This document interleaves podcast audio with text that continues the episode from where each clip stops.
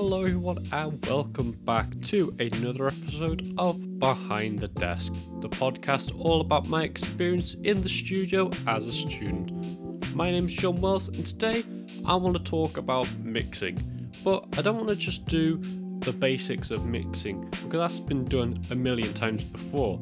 No, what I want to talk about today is mixing in my home studio versus mixing at the studio because feel like they're very different experiences, at least for me anyway, because there's lots of different factors that are different. Like there's different rooms, the equipment's different, and all the plugins different as well.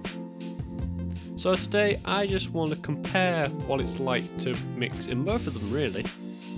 And before I get started, if I say anything today that doesn't particularly make sense for you, go look it up. There are tons of mixing basics videos and tutorials out there, which I'm sure will be able to explain what I talk about today.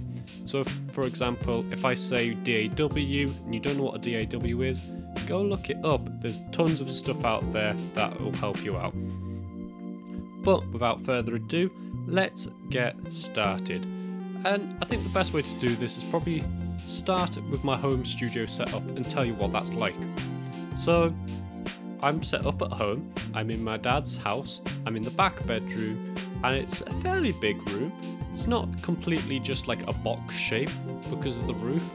Um, so the roofs and ceilings kind of slanted on two ends, which is good because it means less standing waves. Or at least the standing waves won't be as prominent. Uh, I also have the desk. The desk's made of glass, which is probably not the best thing, especially when I'm recording stuff or just like anything like that, because I've got to pad everything to make sure you don't hear any taps like like that. Um, the DAW I use is Reaper, and the only reason I use Reaper is because the laptop I have is not not that powerful. I mean, it's an i7 processor, and it's got like I think it's 8 gig of RAM and a 256 SSD. So it's not bad, but it's not the best. And I only use Reaper because it's free, and I like free because I'm a student. I'm very poor. and I think it just does the job. And along with Reaper comes a lot of free plugins, which I've used for the past couple of years. So things like Reacomp and equalizers that come with it and stuff like that. I don't so much use the delays or the re- reverbs because they're not very good, but I think the compressors uh, they're pretty good to be fair. And then of course when I am mixing, I also have monitors, and the monitors I have are their PreSonus. I think they're three. I think they're the 3.5 model. I mean, they're not exactly the biggest, but they are they're good for the job, and I think their frequency patterns are pretty solid. To be fair, at least for the mixings that I do, anyway. Now, what I like about my setup is I've had about two years to basically mix with this equipment. Obviously, I've upgraded stuff, but for the most part, I know what my plugins sound like. I know how to use my DAW. I know what the speakers sound like, you know, I've got experience with this stuff, and because of that, I can mix faster and make more decisions, more creative decisions, and just basically work faster or a better workflow. What I don't particularly like about this setup is the fact that it's quite small and you know I do have to use like free plugins and stuff like that but I do want to use better stuff because although the free plugins are fine, if I want to make a really good, you know, mix, I want to have better equipment. It's like if you're doing gardening and you buy really cheap tools to do like digging or something. Say you buy a really cheap spade. Well, it's going to break after a while, or it's not going to be as effective as a more expensive spade. That's how I see it anyway. That's how I see plugins. Plugins are basically your tools when it comes to mixing. And if you use really cheap ones, they'll get the job done, but they won't be as good as, say, ones that you've got to pay for, so like the CLA series or the Soundtoy plugins and stuff like that. So yeah, I'm not a fan of like the free plugins, but that's what I've got to work with. So, you know, I make the most of what I do. Now, moving on, to the studio setup, it's completely different. the room for a start. Uh, it's got a lot of soundproofing around the room. I think every wall is soundproofed, bar the windows, pretty much, which is really cool. But there is also standing waves in that room, especially when you're like further back from the desk itself. Yeah, it's very bass heavy in that room. Now, the DAW we use in the studio is Cubase 10, and a lot of people think or look down a little bit on Cubase because they're like, oh, it's not as good as Pro Tools or Logic or Ableton or whatever. But to be honest, I think it's quite good. I've got experience with Pro Tools, which I think is a bit everything's just really hidden, and all the shortcuts are really hard to like remember. Uh, but Cubase, on the other hand, shortcuts are easy to use, and I think it's quite just easy to use. It's user friendly, I think.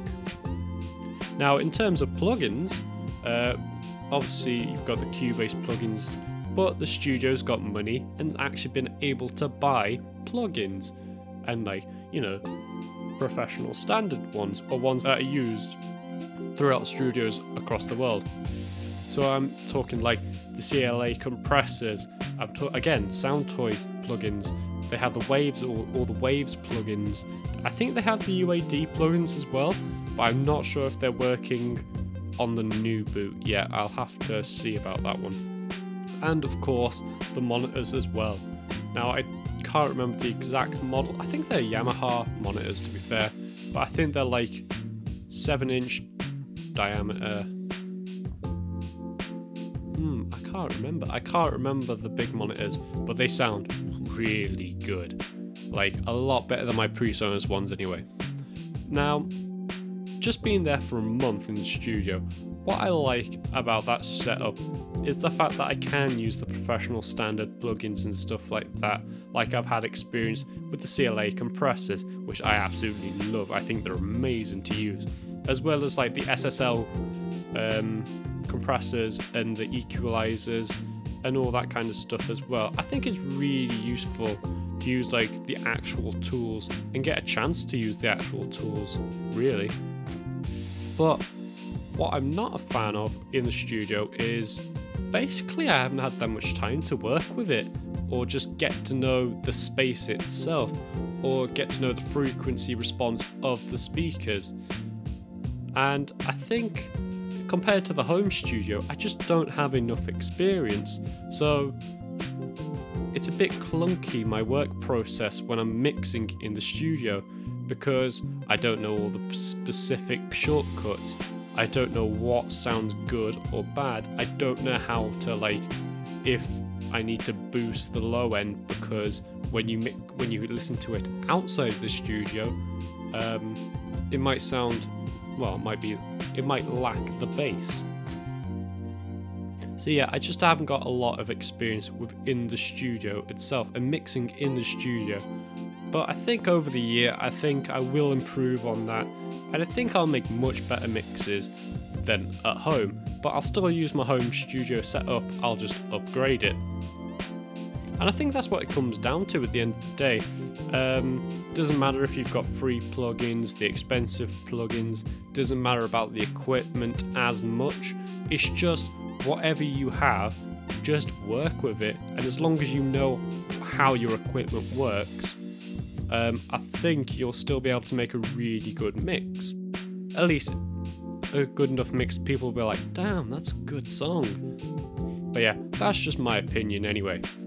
So that's my opinion on just mixing at home versus mixing in the studio. But what are your thoughts? Let me know down below. Or if you've got any questions for me, you can always ask them at Walesy Media on Facebook. I'll also put a link to that in the description as well. But that's it from me today. I hope you've enjoyed today's episode. My name is John, and I'll meet up with you in the next one.